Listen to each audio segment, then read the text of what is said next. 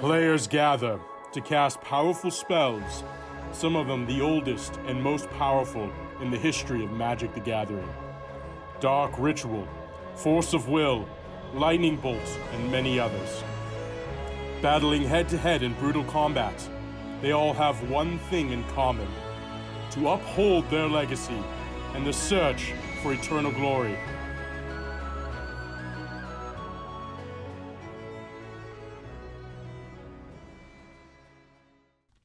The Eternal Glory Podcast is sponsored by Cardboard Live and the epic storm dot com.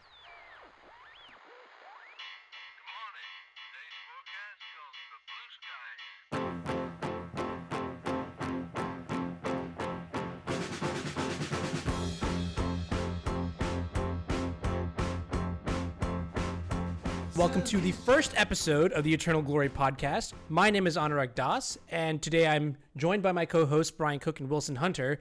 Brian, how are you doing today? I'm great. How are you? I'm doing pretty good. And Wilson? Hello, friends. I am so, so happy to be here. Excellent, excellent. So, uh, I guess before we dive in, we'll just talk about ourselves a little bit. Um, so, my name's Anurag Das. You may have seen me on, uh, you know, streaming on Twitch with Legacy Miracles. Uh, twitch dot t v slash onzi one oh four, shameless plug. Um, I've been playing Magic since about the end of twenty thirteen, got into Legacy in about twenty fourteen, and about a year later, you know, I was just committed to playing what I find find to be the most fun deck in all of Magic. Um, what deck would that be? That deck would be Legacy Miracles, uh, which, you know, it's it's been a roller coaster of a ride. Uh, ups and downs, the banning of Sensei's Divining Top, and then, you know, just the number of events that it's, that have uh, gone by, and so on and so forth. And then you may all know Brian Cook, writer of... Whoa, writer. Oh, oops. Owner. Uh, I run the epic storm dot com, but there's so much more to me than that. Uh, let's not pigeonhole ourselves here. We are all... We all have tons of experience about Legacy, and we have so much to say that just isn't about our specific decks. While I do manage the Epic Storm, I've been playing Magic since two thousand two. So back during one point five, I have tons of knowledge on the format, and I just can't wait to dive right in. So I'm going to switch it over to my co-host, Wilson. Yeah, thank you, Bryant. So some of you may recognize me from the Brainstorm Show podcast, which uh, unfortunately we are not doing anymore because of my beloved brothers, Philip Braverman and Paul Michael, are busy with life. So I decided that I'm still hooked on Legacy, still love talking about content, wanted to do another podcast, and found two very talented uh, new brothers to do a podcast with. And I just appreciate you all deciding to do this with me. That is a, a really good way to describe it. Legacy for me is kind of like Cardboard Crack.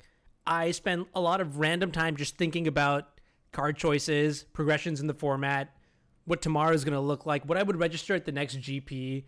Um, and in fact, it's, it seems like this past weekend, we just came out of an event, S C G Syracuse, and it was pretty exciting. I think it's the it was the uh, the first Legacy event in the Star City Games circuit.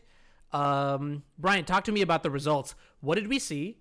Uh, what did the top eight look like? And, uh, I mean, we'll, we'll start there. Okay, so first place was Rich Kelly with Izzet Delver.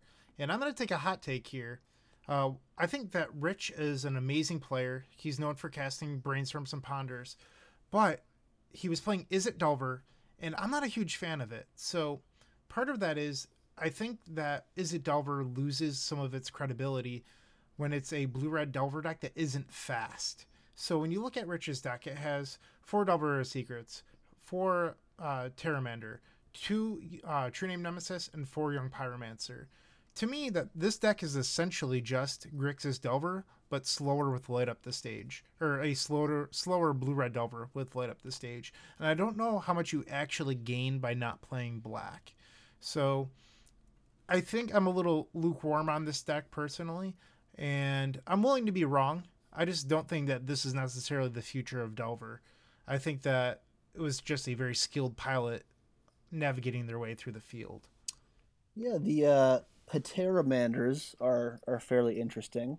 So something I enjoy about Legacy is when new cards come in and make a major impact.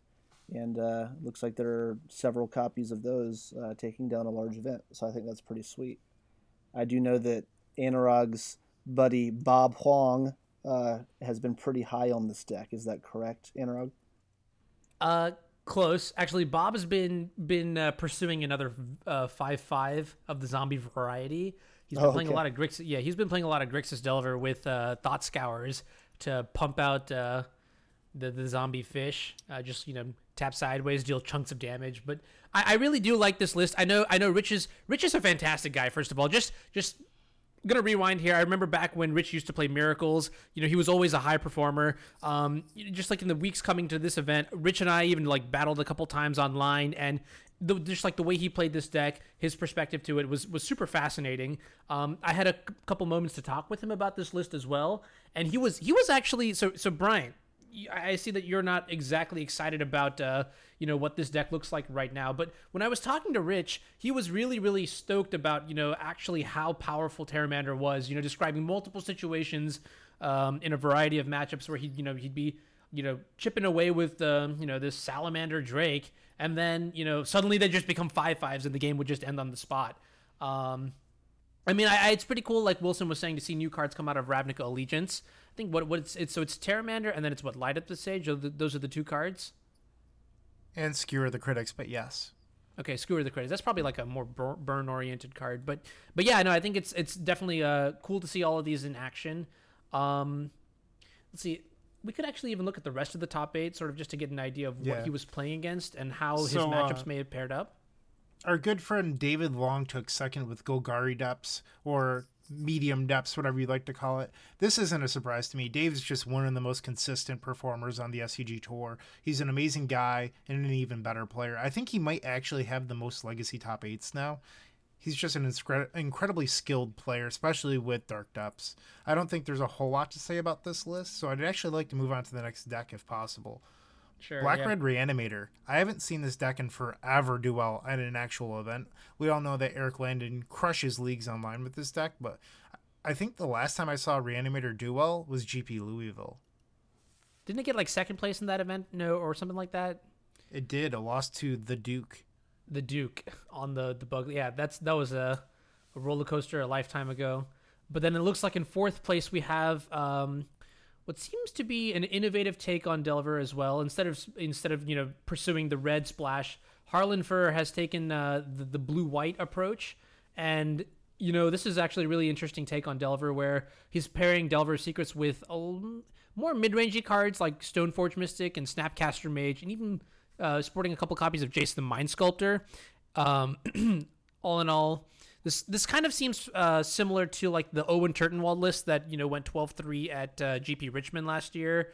Um, Harlan mentioned that this is actually just like the closest to a control deck that you know uh, Delver might be able to come to, in the sense that uh, you just have so many you know counter spells and like just the play patterns and things like that. Uh, you're you know Swords to Plowshares, great control card. So on and so forth, um, sit back, answer everything, and then eventually one day kill your opponent. To the point where actually Harlan even mentioned that he boards out Delver of Secrets in some matchups, which that just like blows my mind a little bit thinking about that. So I'm typically not a big fan of decks with Identity Crisis. Uh, so when you look at this deck, you do have the four Delver, the four Stoneforge, but like you also have Jace the Mind Sculptor. And to me, I think if I was... pigeonholed into playing a blue-white Delver list. I wouldn't want to play the list with four main deck Flusterstorms because I don't think that's the optimal build, but I wouldn't want to be playing anything like Jace the Mind Sculptor. Like, I would just feel like an idiot every single time I looked with Delver and saw Jace there. Yeah, Daze is a, a pretty interesting one with a four-drop. But uh, the cool thing about this deck is I think the store one of the stories of this tournament was Stoneforge Mystic. So Azorius Delver was actually heavily represented in day two. So it looks like the fourth most played deck uh, with five copies out of sixty-nine. Yeah, if you look at Stoneblade paired with Azorius Delver, because they're very similar, it's eleven percent of the metagame according to Cardboard Live. Yeah, no, e- exactly. So, um, you know, I have classically not been a huge fan of this type of deck for the exact same reason that Bryant just mentioned. But I will say... based on the way the meta is shaking out, like I'm not seeing a ton of Grixis Control, and I think that Kolagon's Command was something that was keeping Stoneforge down for a long time. It makes sense that Stoneforge is back. So Stoneforge is sort of a premier mid-range card, and it makes sense to see a deck that can go either aggressive or play a more controlling game, uh, clog up some of their slots with just the uh, mid-range aficionado Stoneforge Mystic. Right, and speaking of Grixis Control, in sixth place we had Alexander Beebe, uh, you know, piloting the deck itself. And I'm looking at the list right now, and it seems like a pretty stock Grixis Control list. I mean, with a couple adjustments made here and there since, uh, you know, the last big, big Legacy event in G P Richmond. So we see him having uh, a couple more copies of, you know, basic lands, two islands, two swamps. Um, trying to see if there's anything super exciting in the sideboard. Two copies of Blood Moon. That's super interesting. So to me, the big story here with Grixis Control is that it's pretty much fallen off the map online. Mm-hmm. But if you go back to S C G Baltimore, Grixis Control went fairly deep in that tournament, I believe, with Jonathan Rossum. So we, it has done well on the S C G tour, but it hasn't really been the trendiest deck. So I, if I had to bet money going into this event on Grixis Control top eighting or not, I would have said no.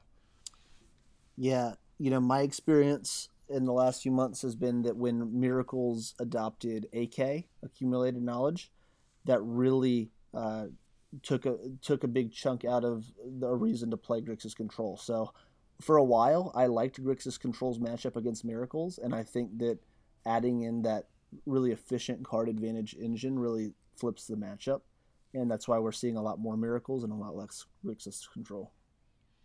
Yeah, I mean, all in all, I would even say that because of Accumulated Knowledge, you had more, you know, Miracles pilots in the format, and then combine that with the already large number of Grixis Control pilots in the format meant that it was really easy to attack, you know, the metagame from a certain perspective. And so we really saw, if like if you even if you look at like Magic Online, right? So for a while, Miracles was dominant, and then suddenly for like the next month, it was just like straight dredge, actual dredge, just tearing up uh, the online events.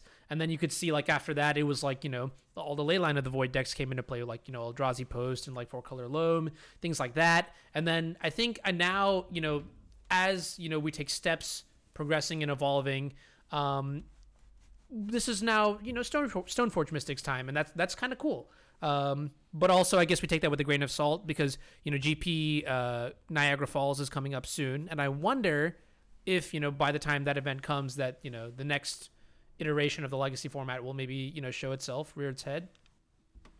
I would like to see a Stoneforge Monastery Mentor deck come into play. I, I I even think maybe curving into a Gideon would be something that could be interesting in that deck. But uh, eh, just spitballing.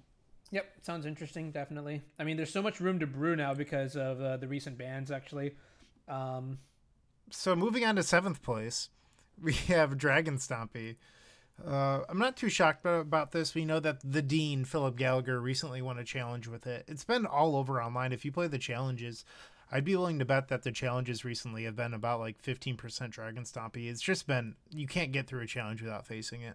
Mm. And I know that Anurag also plays a lot of challenges, so he could probably uh, back up my statement here. Yeah, this is probably, I don't know, I have mixed feelings about this deck. I mean, I'll I'll be honest with you, I am not a Chalice of the Void boy, I am not a Trinisphere boy, nor am I a Blood Moon boy. Um, I, you know, like, Chalice of the Void has always just been, I mean, I think since the Deathrite Shaman ban, I think the card has gotten exponentially better um, in the format. It's just, you know, very good at picking off blue decks that rely on like the, the Cantrip Cartel to sort of smooth out their draws and, you know, um, leverage, you know, whatever mana efficiency and so on and so forth to beat other decks. Um, but one thing that I think that was super interesting about the way this deck has evolved is the addition of the card Legion Warboss. That card is insane, and I'll tell you why. Uh, historically speaking, Chalice of the Void decks, um, you know, they, they don't play Brainstorm, and so they suffer from inconsistency issues sometimes. You know, you'll have like a really explosive start where you go like, you know, Ancient Tomb, Simian Spirit Guide, boom, Trinisphere, and then, you know, for the next few turns, because because you you know use so many resources, you're just like trying to draw into the next big play, hoping that your first turn play is going to buy you enough time. Um, with the addition of Legion Warboss, a three mana you know spell that puts a lot of damage onto the table really fast, I feel like the consistency issues of this deck have been somewhat mitigated, um, and also given you know just like where we are in the format right now, I think that that made Mono Red Prison especially powerful and a uh, pretty good choice for this event.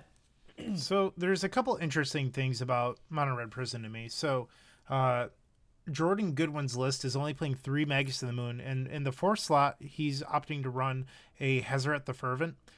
To me, I think I'd probably prefer another Magus, but overall, when we're talking about the Mono Red Prison archetype, I know that at the Leaving a Legacy two K, uh, that happened a few months back, Zach uh, Turgeon was playing Karn Scion of Urzen, Ur- Urzen, Urza in the four-drop slot, paired with Great Furnaces as lands.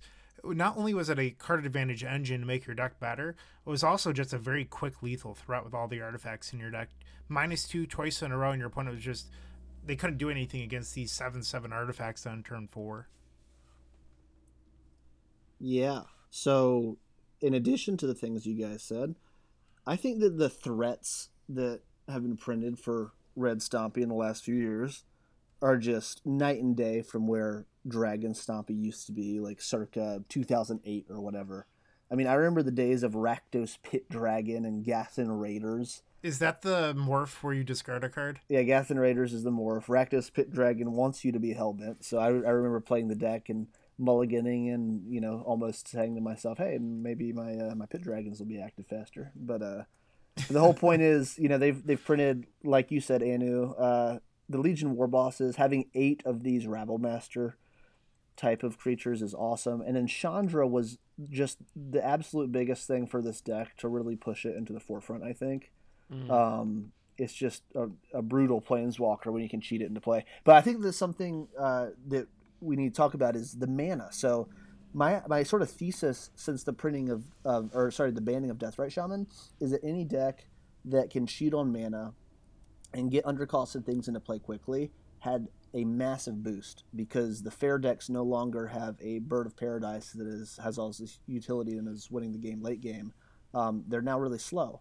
So any all these Ancient Tomb decks got a, a, a big uh, boost, and uh, I think that that's why you see decks like this doing pretty well.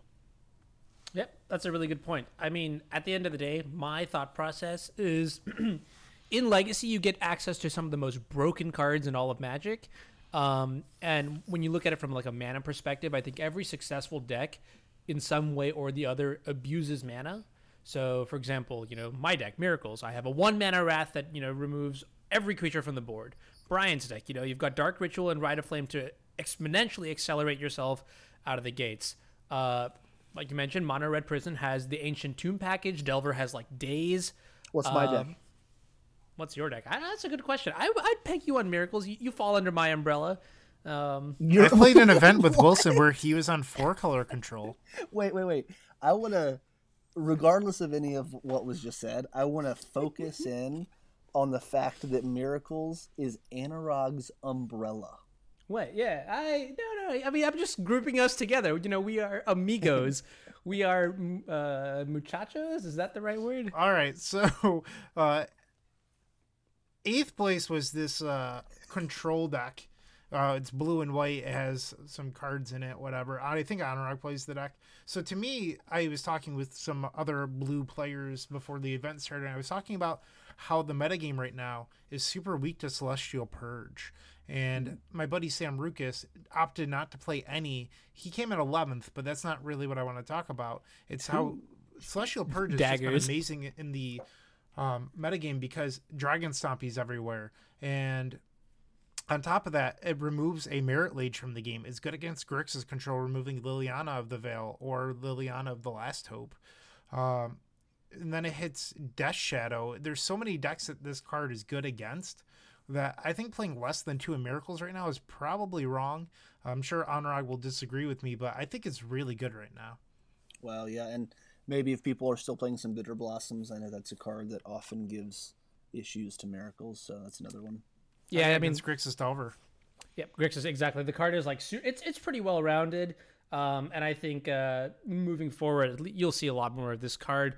Uh, speaking of Grixis decks, though, so we just rounded out the top eight, but there is one player in the S C G Syracuse metagame that uh, I, I think it was like um, probably, this was the breakout weekend of the deck, even though it's not necessarily like a hidden presence or anything, um, and that is...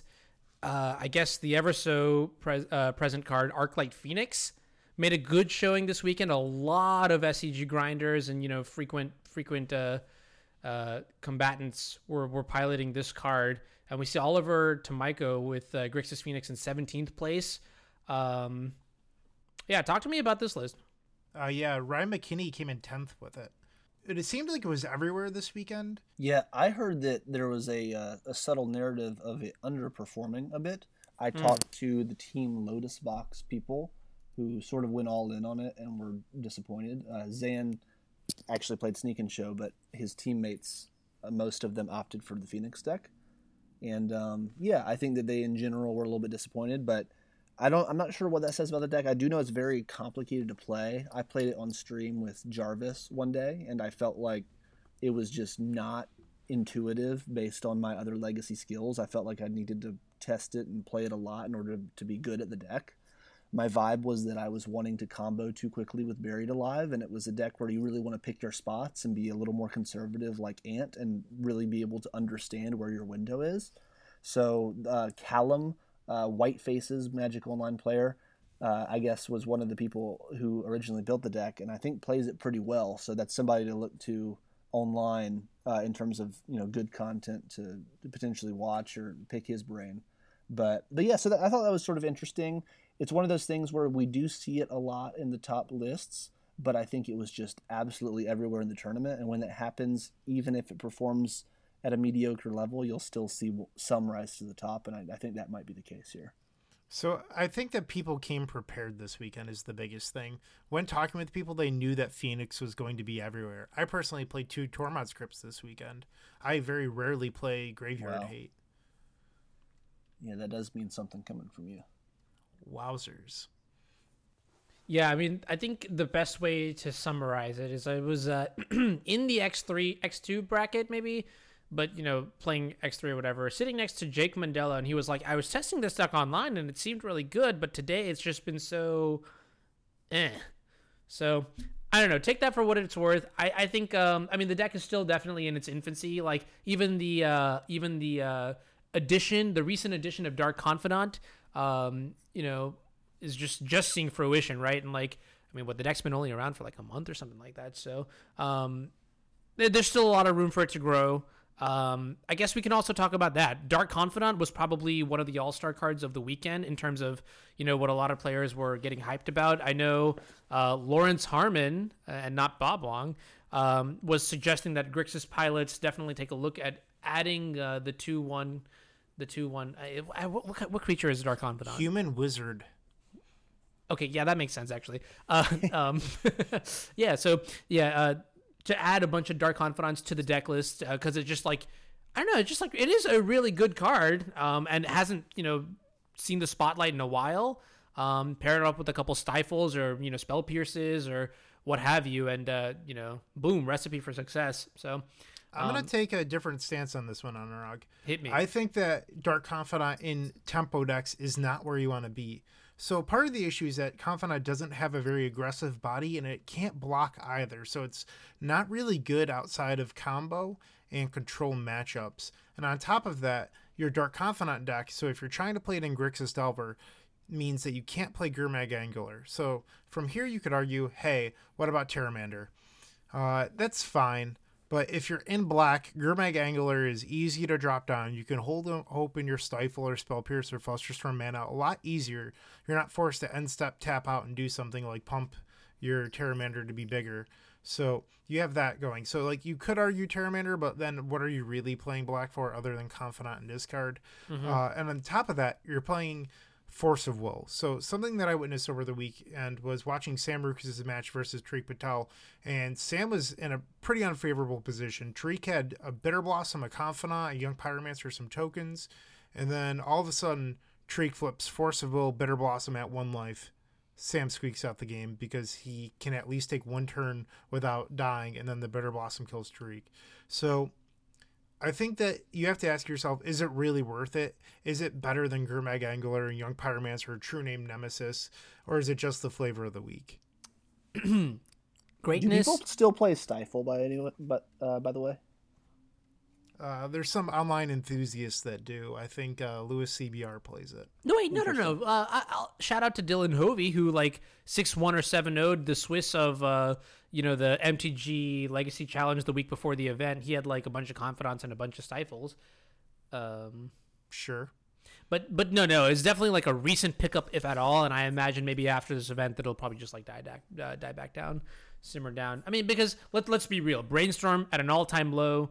Um, you have decks like Eldrazi and like Maverick and so on and so forth, which Stifle isn't really an all-star.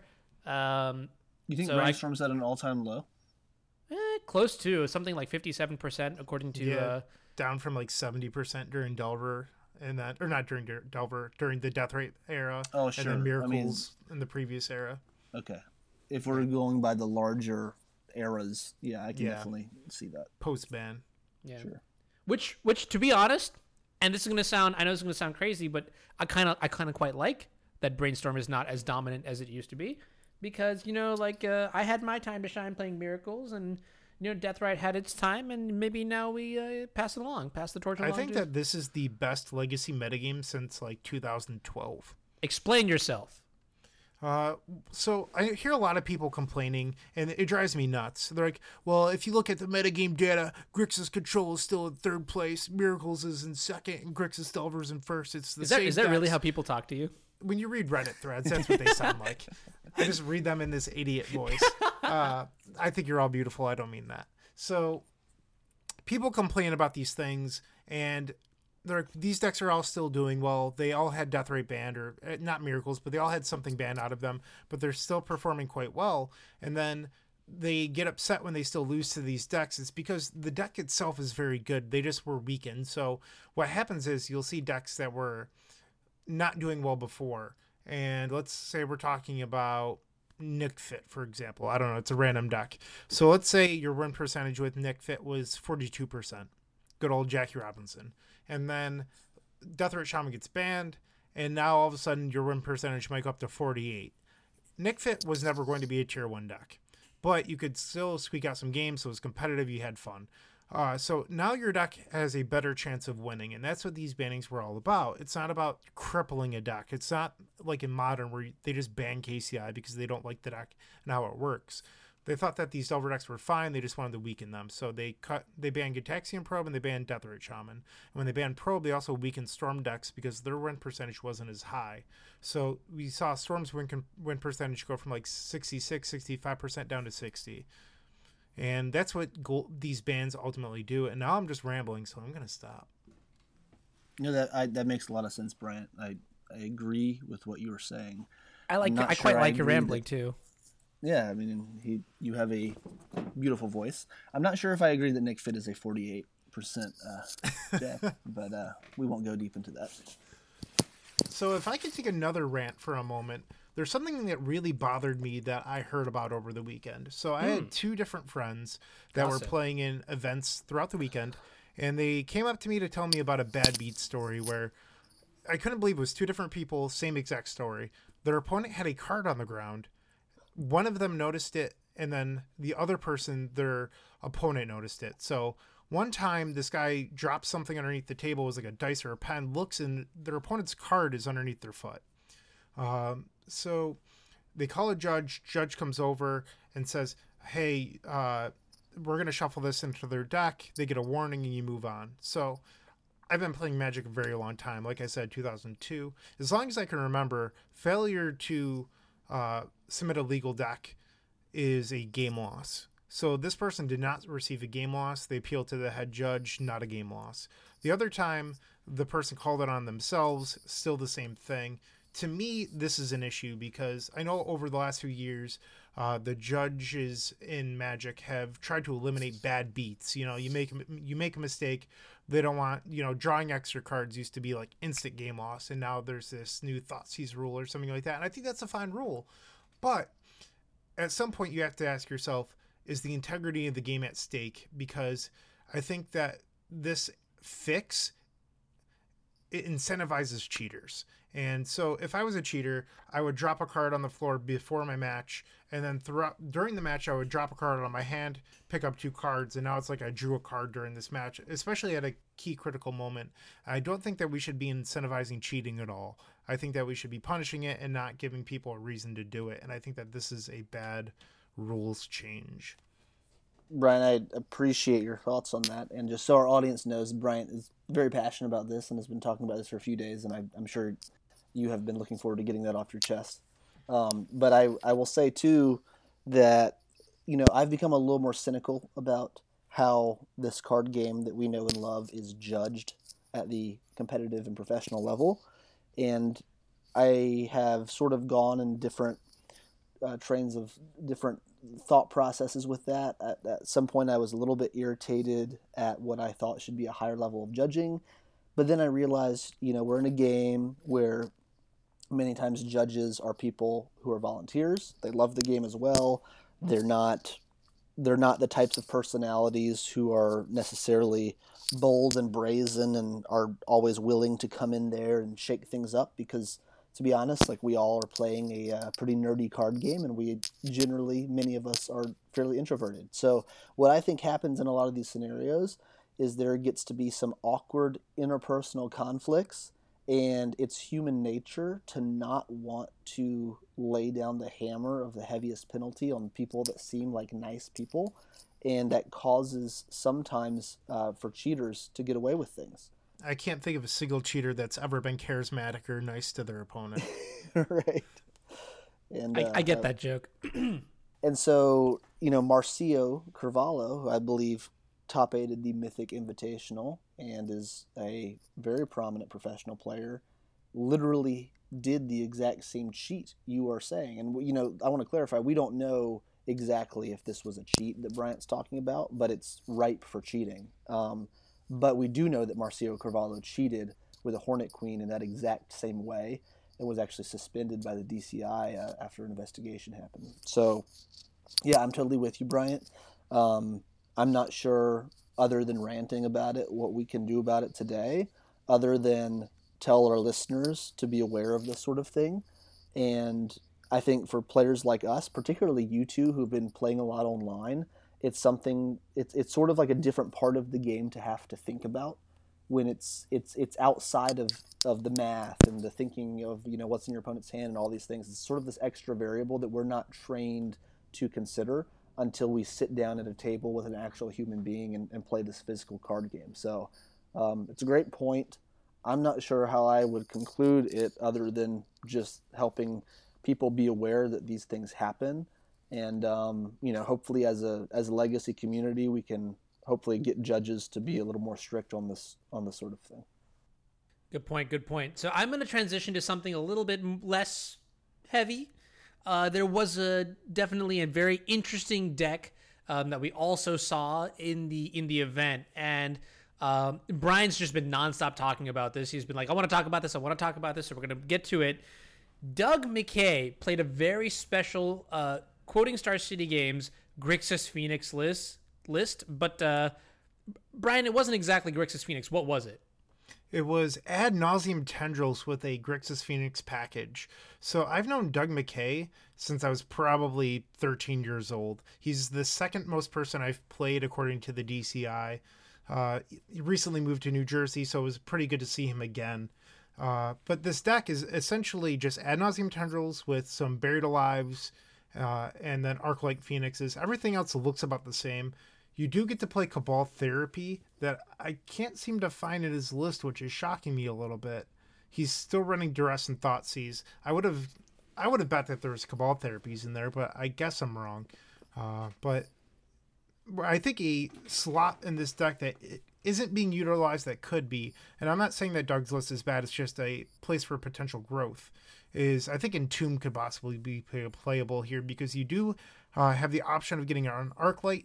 You could get Past in Flames, and I know Doug's list isn't playing it, but Faithless Looting is an option. Uh, it's just a thought. It could be bad. I have plenty of bad thoughts, uh, well, mainly about Wilson. But when it's about magic... Good heavens. Um, well, hey, I will say, Bryant, those are some good points, because anytime you get an exciting new hybrid archetype like this, there's a lot of different things to try. So you were, you, you know, you go a little crazy there with the Entomb, go a little crazy.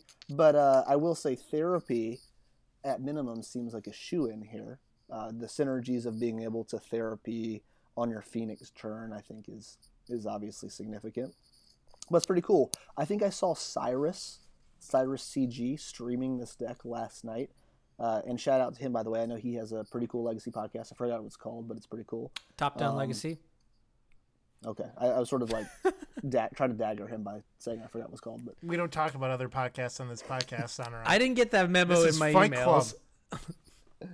uh, but yeah, so that seems pretty cool. And in general, it's just really neat. This is another one of these newer cards that opens up some design space, a combo-y, Vengevine-esque kind of creature, which is uh, I think pretty neat for the format. I agree. Do you? I do. Because because I don't think that you can cast this card off of a Tundra. You you cannot, but I actually had a dream last night that I, I did get three Arclight Phoenixes into the graveyard, and I went like Ponder, Preordain, Brainstorm into Swing for nine. Don't ask me how it happened. I can't recall, but, but definitely the thought crossed my mind. Yeah, Faithless Looting, there you go. A pretty cool story on the weekend, at least to me, was the second place list in the Legacy Classic, where I was because, you know, I'm not good enough to day two events anymore. But uh, Ed Dominko, he was a diehard Grixis Delver Deathrite Shaman player. It's all he did. Uh, we've been into arguments where he would go turn one fetch Underground Sea Deathrite Shaman probe you, and I'd say, Ed, why don't you do it the other way? What if I have a turn one kill? He goes, no matter what you're doing, I am playing Deathrite Shaman turn one. And I... I can't wrap my head around it. There's no understanding Ed, but this is his first ever event playing Ad Nauseam Tendrils, and he took second place with it. I think that's pretty remarkable. He said that he hasn't even played Magic since the Deathrite Shaman banning. So to me, this is just like pretty awesome thing. Yeah, we actually haven't talked about combo too much. I think Storm is actually very, very powerful deck. I think uh, um, what I like most about it is that it is, that it is extremely resilient. Um, and in a lot of cases, almost just plays like a control deck. Um, I know I know other Storm aficionados would like to think of it like that. Uh, Wilson is giving me a funny look. and I, Oh, Wilson, you used to play Storm for a long time too, right, Mister Grim Tutor? I have played Storm in some points of my life. I did I did play it at a certain S C G Invitational where... Uh, had a pretty sweet match against Mister Joseph Percival Lissette, which is was memorable for me. That was a that was a cool experience. But yeah, so Ant is, is very cool. I'm looking at this list here. I like the two Pasts and Flames. I uh, I appreciate the consistency of that. It's a card that you want to draw multiples of, unlike Tendrils of Agony, which you sometimes see in some pretty insane sideboard plans. The grinding station lists. Right, but... See, can I go on a rant about that? Yeah. The grinding station works really well because of multiple Pasts and Flames and because of drawing Pasts and Flames. Like what I, what I think of in the, some of the early iterations of grinding station, I think it's sort of become like mini Tendrils. Grinding station is sort of what the way people think about it now. But really, what I like about that deck is the ability to go off without a tutor, be able to get value Pasts and Flames, be able to cantrip a ton out of your graveyard. And I think there's like some design space available to be able to even play like three Pasts and Flames or something before I would ever sleeve up a second Tendrils of Agony, but that's just me. Madman. You know what deck I did not see a lot of, actually, now that we're talking about combo, uh, is, is, is Sneak and Show. Did that deck perform well this weekend? I'm struggling to find the list. Said took eleventh in the Classic with it, but I mm-hmm. didn't see a whole lot of it, to be honest. I think yeah. it was kind of a loser on the weekend. Which is pretty interesting, if you think about it. I guess, um, well, I don't know. It seems like uh, these Star City events, they always gravitate towards uh, just like, you know, the, the fair blue decks, especially the tempo decks. And tempo typically, like, you know, the, the Grixis Delvers and whatnot have used. Typically have a good time against Sneak and Show, especially. I know Bob Wong said that that was... God, I just... I keep bringing up Bob Wong. That's... Ah, there's something wrong. You gotta stop doing that. None of us like Bob. Eh, um, but he keeps mentioning that, like, Sneak and Show is the bye matchup for, for Delver. And so maybe that, you know, amongst other things is so, why... after we just said that, I'm looking at the Legacy Challenge results for the weekend, and I have a second point to this, but mm-hmm. Sneak and Show actually won the challenge. And I've noticed that when there's large Legacy events, the online uh, challenges, I give, I personally give a little less credit to, and I know that's not exactly fair, because mm-hmm. I think that a lot of people in the U S travel to the big Legacy events, meaning that the challenges end up being a little bit softer on those days. I'm not t- trying to discredit anyone that did well. I just think they happen to be a little bit softer. So when you look at the challenge, there's a ton of Death and Taxes placing very, very well, when I know for a fact that some of the people that I consider to be the best Legacy players were nowhere to be found in the challenge. The okay. best like the le- best Legacy Storm players. I don't know if I said that correctly. Okay.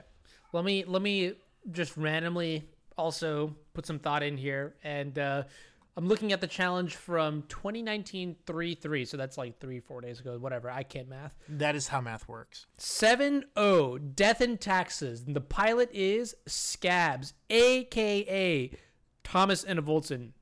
You guys what know this master. guy? Do you guys know this guy?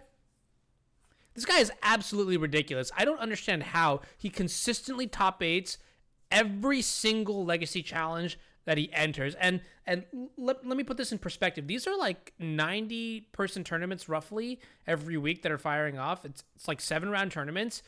This guy is consistently doing well, and it's with Death and Taxes. And that makes me wonder, are we just all missing something here? Like, we're here with our brainstorms and, you know, our like Dark Rituals and Termini, and this guy is just like slinging a two one for two on turn two.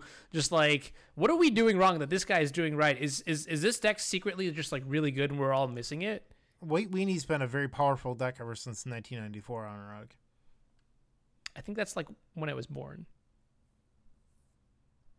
Death and Taxes had zero copies on day two of the Star City Games Open, mm-hmm. which is interesting. Zero out of the sixty-nine decks that made day two of the Star City Games Open. But I think that it is a deck that, because of how it is constructed, it will always be reasonable. It plays a decent number of uh, disruptive cards that work really well together. And Palace Jailer is absolutely absurd and probably the best thing to be added to that deck in, in, in a while. So, yeah, I mean, I think you make a good point. It's good, but also like a very good player doing well with a deck that is not bad does not necessarily mean that the deck itself is amazing right now or anything. I would just say that's par for the course of what's cool about Legacy, you know? Mm, so what do you think about uh, other decks playing Palace Jailer, Wilson? Like uh, Blue-White Control decks, for example. Woo! I think uh, I went out for a second, but were you asking me if Miracles should play Palace Jailer? Because the uh, answer... Just Blue-White Control decks in general. Yeah. Oh. He, he, wasn't, he wasn't asking. Do you think you. Actually, he was saying... design space there for Palace Jailer? He, Brian actually said he was he's already purchased his Palace Jailers to put into his Blue-White Miracles deck for the next big event that he plays Miracles at. I just, hey, I, I heard it. I heard you know it what? I think the more creatures that Miracles players are willing to try in their decks, the better they will become as Magic players, and the better they will do with the deck in the long run. Is so, it specifically the, the, the tapping of creatures? Is it specifically what? The tapping of creatures to enter the red zone? I mean, that's part of it. That's the, I think that's that's sort of part of... Uh, what comes along with playing a creature. But, you know, my, my general philosophy is that, um, yeah, the combat step, the power and toughness, just being present on the board will generally be good for the Miracles community. Gotcha. Okay. All right. So I know we've talked about a lot of decks, but there's one more deck that I want to talk about. And I don't know if we're, you know, just going too long or whatever, but Mister Rudy Brixa at forty-ninth place, with a very special Eric Landon hot hitter, the T E T. epic, the epic thief, and the hallmark card of this, uh, the hallmark card of this deck is Thief of Sanity. And for those who don't know, it's from the new set, right? I don't know. I don't know what the set symbols are, but it's one blue and a black for a Spectre creature that has flying. He and whatever. You literally said the set earlier. What's up? You literally said the set earlier. Oh, I see. I've already forgotten. Um, but when Thief of Sanity deals combat damage, you look at the top uh, three cards of the player's library and you take one of them. And for long as for as long as you know it remains exiled, you can cast it with using whatever mana and so on and so forth. And so it's pretty interesting. I sat next to Rudy in round one, and I got to see the coolest play where he and he he connected with the Thief of Sanity, then he chump blocked a Merit Lodge, bounced it with Jace, and then his opponent went to make another one, and then suddenly Rudy's like, let me hit you with this crop rotation that I took from you and wasteland you. So, I don't know, design space in the legacy format for a cool card like this could exist. So, I talked to Tim Apkenar, who said he would never play that deck ever again. uh, the problem with that deck is that it cannot beat a three three. You have, like, a couple Fatal Push, creatures that don't block well, uh, Liliana's, like... The deck just isn't constructed to beat creature decks, so I think if you're going to a metagame where you expect a lot of combo control, it's a reasonable choice. Uh, is it the best choice? I don't know. But I think if you're expecting Death and Taxes or Humans or Death Shadow or Delver, it's probably not a good choice in my opinion. Yeah, there's no way this deck is beating Death and Taxes. But hey, it does have four Baleful Strixen. That's something against creatures, right? It's pretty I sweet. Guess so. Baleful Strix is actually, like, it's the card in Legacy that has my favorite artwork. So why would you choose to play T E T over Grixis Control that we previously talked about might not be the best choice for the metagame right now? Like, what does T E T have that would put it over the top? And don't say Thief of Insanity or Sanity or whatever, because that's not it. Brian, so I've seen T E T... posted in a lot of locations online, and it looks very similar to another uh, deck image slash graphic that I think is a wonderful deck that I enjoy in the format. And I've noticed that I've never, I haven't seen you reacting to any of these images in groups that you're usually quite active in. I sort of want to take this opportunity to see uh, publicly what your opinion is on the naming of the deck T E T and the general branding around the deck. Uh, Eric Landon has received a cease and desist from my lawyers. For real, though, I, I do think it's just Thief of Sanity. And I mean, that's a cool card. Like, what more do you want? I'm already happy playing Palace Jailer and Miracles. I'm going I'm to let these people play Thief of Sanity in whatever deck they want. But, I mean, I guess being two-color means that you have better mana. Uh, there's This deck has Wasteland. Wasteland's kind of cool in a format with, you know, twenty twenties. Um, has two Wastelands, and it has two. It has a bunch of Hymn to Turoks and Baleful Strixes, and I don't know. So something I noticed on the weekend is that the depth decks in general did not do very well outside of David Long. So there's three big events: the Open, the Challenge, and then uh, the Classic.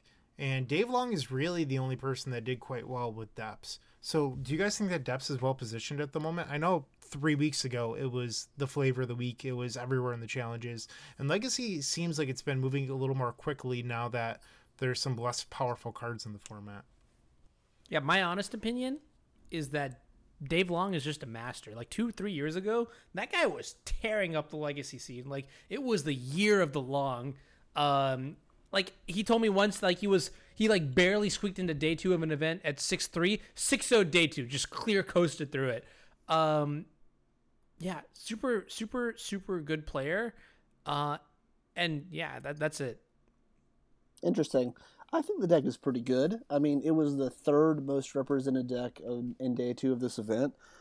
My experience has been that it attacks the metagame from a, an angle that can be annoying to interact with, and I still don't think the metagame has fully adjusted in the last, you know, year and a half to two years of this deck coming into Legacy. So I think it's solid. It's a deck that I would promote. Like I would, I would even consider playing it. Um, the other thing is like it's it's not easy to play, but it's also not one of the more skill-intensive decks in terms of decisions, and I'm I'm wondering if like the play skill of one person can really get them that far with this type of deck. It, you know, my, my thought is like the deck itself has to be at least solid in order for uh for it to do well. What do we think is going to happen moving forward? If you had to pick a deck, Brian Cook, Wilson Hunter, to attack the format to top eight, a fifteen round event next week, what would you pick? I would play the Epic Storm, because it's a very fast combo deck, but it's also resilient. And Wilson, honest, you are a beautiful, beautiful man. Uh, but a real answer would be, I think that Miracles is incredibly well positioned. It won the challenge. It put multiple people doing very well in the open. If I think it's just like well positioned. I already said that. It's well positioned, but I'm a huge fan of the deck. I think I'm going to give Wilson some credit here. I think if I was to play Miracles next week, I would be playing four Monastery Mentor and three Mission Briefing. Uh, I think where Wilson is wrong is that he doesn't like Jace the Mind Sculptor. I'd be playing some of those. Hey, I'm I'm actually, so my current Miracles deck, I play two. I think you sort of have to now.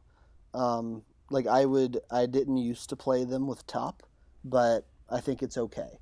I do appreciate your sentiment with Monastery Mentor because I currently have a Miracles deck sleeved up with four Mentors, multiple Mission Briefings, and three Spell Pierce, actually. So Ooh. Uh, I, I do like to play the deck a little bit differently than some of our... Would you say a blue-white storm? Exactly. So that actually is uh, a, a good term because there are, are turns and hands where you really do storm off with Mentor, and while you're not winning on that exact turn, you're getting far enough ahead to the point of where your your opponent can't really get back in the game. But it's all about picking your spots. So I was talking to Jarvis about this, Jarvis you about this today, and my thought is, like, you never want to be in a tempo negative situation with your Mentor, so you don't want to just jam it into open mana removal when you have a read on that. But other than that, you likely need to play your Mentors more aggressively than you're comfortable with in a control deck. So, can I stop and ask you a question? Yep. Can you define tempo for some of our listeners and also Anurag? Yeah, absolutely. So, so Anurag, um, that tempo in this scenario of what I'm talking about would be playing a three mana card into a potential one mana answer that is even maybe even open at instant speed on your turn. So uh, you lose uh, a significant amount of your mana advantage by making a play like that. And when that happens, there's a huge swing in the game because your opponent, while you're tapped out, is able to untap, turn the table on you, deploy some sort of threat, and uh, you're in a tight spot. So as long as you don't get a tempo disadvantage, like, I'm actually fine trading Mentors for removal spells, particularly when you are playing four. I think that's a big, that's a significant benefit you have in those four Mentor lists.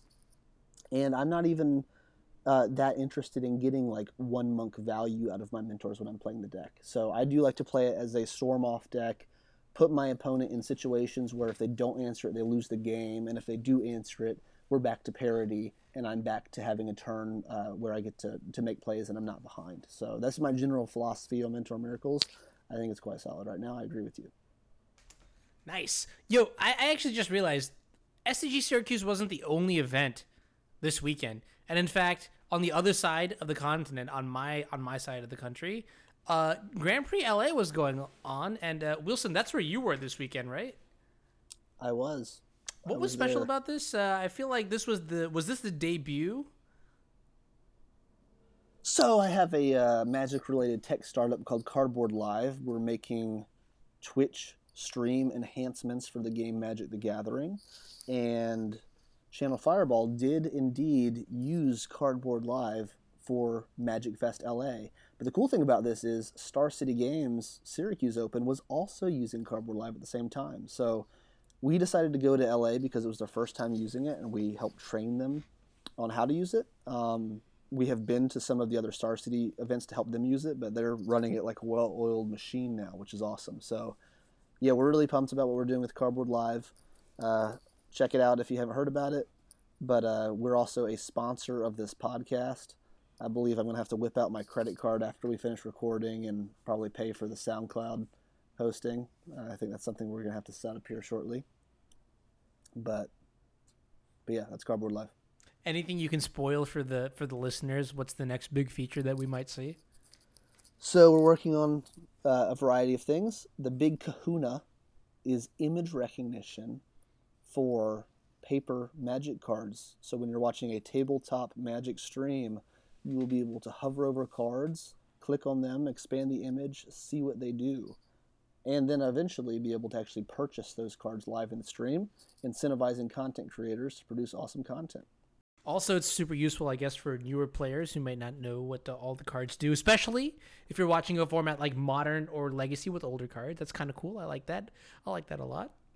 This was a pretty exciting weekend. Even though I didn't do too well, I'm pretty happy watching and playing and just meeting everyone, as is always the case. I just want to say, like, we're excited to do this podcast. This is our first stab at it. We're just sort of going off the cuff here. We're obviously talking about exciting Legacy things that just happened. But hang with us. I think with podcasting, what generally happens is you get used to your co-hosts, you get used to the discussion cadence and how things go. And I think that we'll, we're excited to continue doing this and hopefully bring awesome Legacy content to you all. So please give us feedback on your thoughts. Uh, we appreciate all feedback, both positive and hopefully constructive criticism. And um, yeah, we just look forward to it. I almost forgot. Guys, next week we have a special guest coming. We have Jerry Mee who will be joining us on the podcast, so do look forward to that. Um, and I guess Wait, until is that, then... Is that actually happening? I didn't even know that. Yeah, yeah. We we spoke with Jerry. He's like, I'll be there. I'm looking forward to that. I'll, I'll, I guess we'll wrap it up there, guys. Thank you for listening to us ramble. Um, like Wilson said, you know, we look to see you guys next time. Yeah. Thanks for joining us.